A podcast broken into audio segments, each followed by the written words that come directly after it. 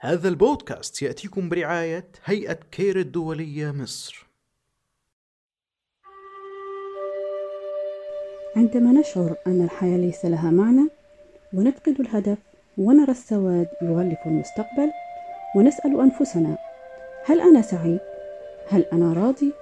هل يمكن أن أكون أفضل؟ ما هي إنجازاتي في الحياة؟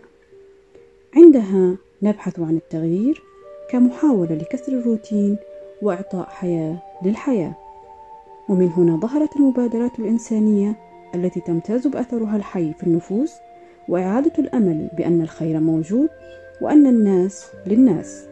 سأكون معكم أنا منير علي في بودكاست لكل مبادرة أثر، لأتحدث في كل حلقة عن مبادرة أثرت في حياة أصحابها لنتعلم منهم كيف نكون أصحاب مبادرات.